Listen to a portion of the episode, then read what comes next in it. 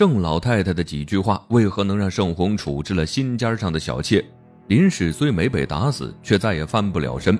盛红宠爱林秦霜二十多年，当初他害死明兰生母魏氏都没有被处置。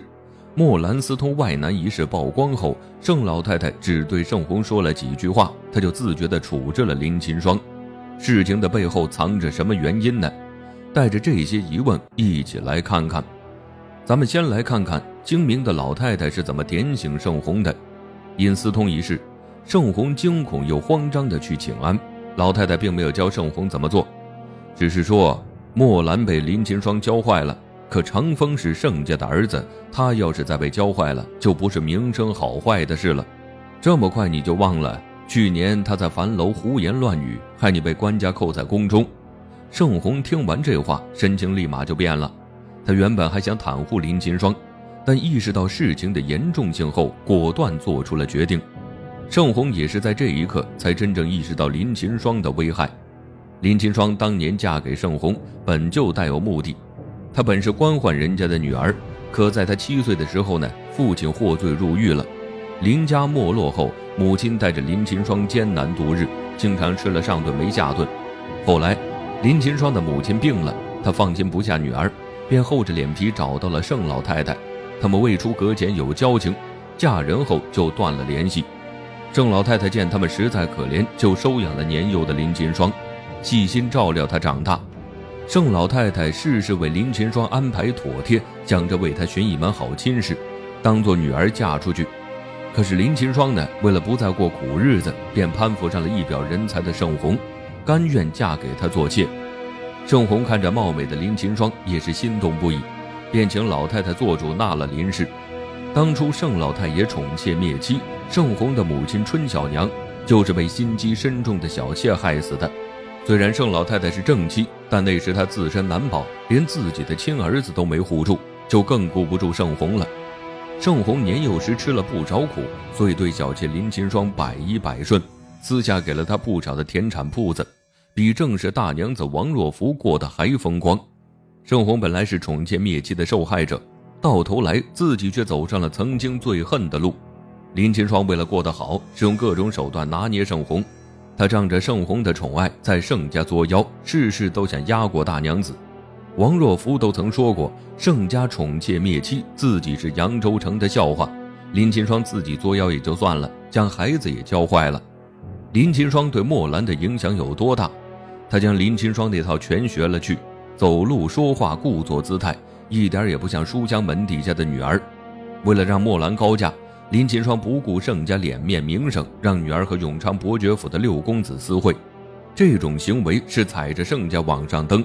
林秦霜以为有盛红的宠爱，盛家的人不敢把他怎么样，他却没想到盛红是一个最注重脸面的人。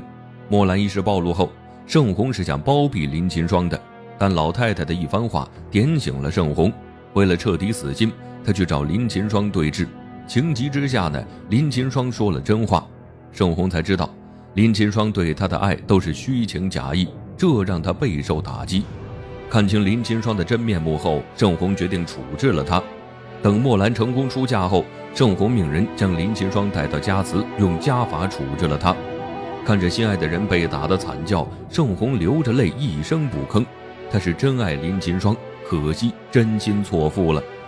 林秦霜被打疼了，开始对盛红抱怨，说他是个无情之人。自己当初放着正室大娘子不做，真是瞎了眼，才会嫁给他做妾。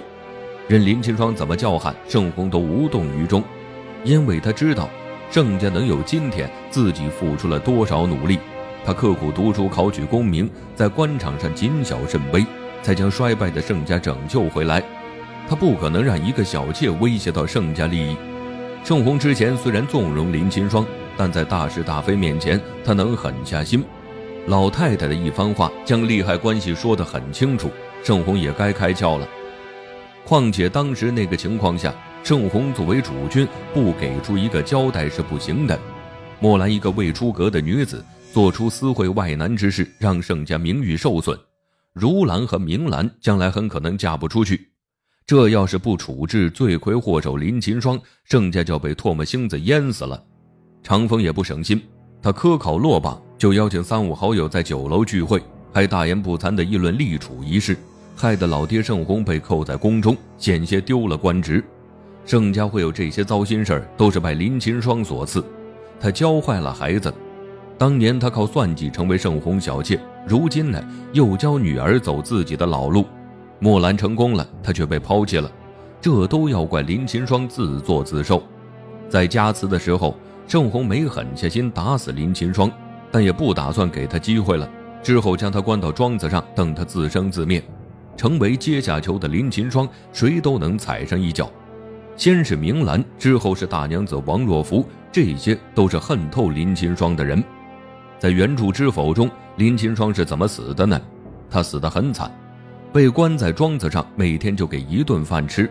更残忍的是，康姨妈给大娘子出主意，将猪油拌在饭中，结果庄子中的林秦霜越吃越胖。她美了一辈子，接受不了丑陋的自己，结果一头撞死在了庄子中。她想尽办法让墨兰高嫁。到头来，墨兰在伯爵府中过得并不幸福。成亲后的日子就是帮梁寒处理小妾。墨兰头一胎还被小妾害得流了产，在伯爵府一直抬不起头。林秦霜如此为墨兰，他死后，墨兰却还想借他的法事获得梁寒的疼惜。林秦霜硬生生将墨兰养成了白眼狼。而长风呢？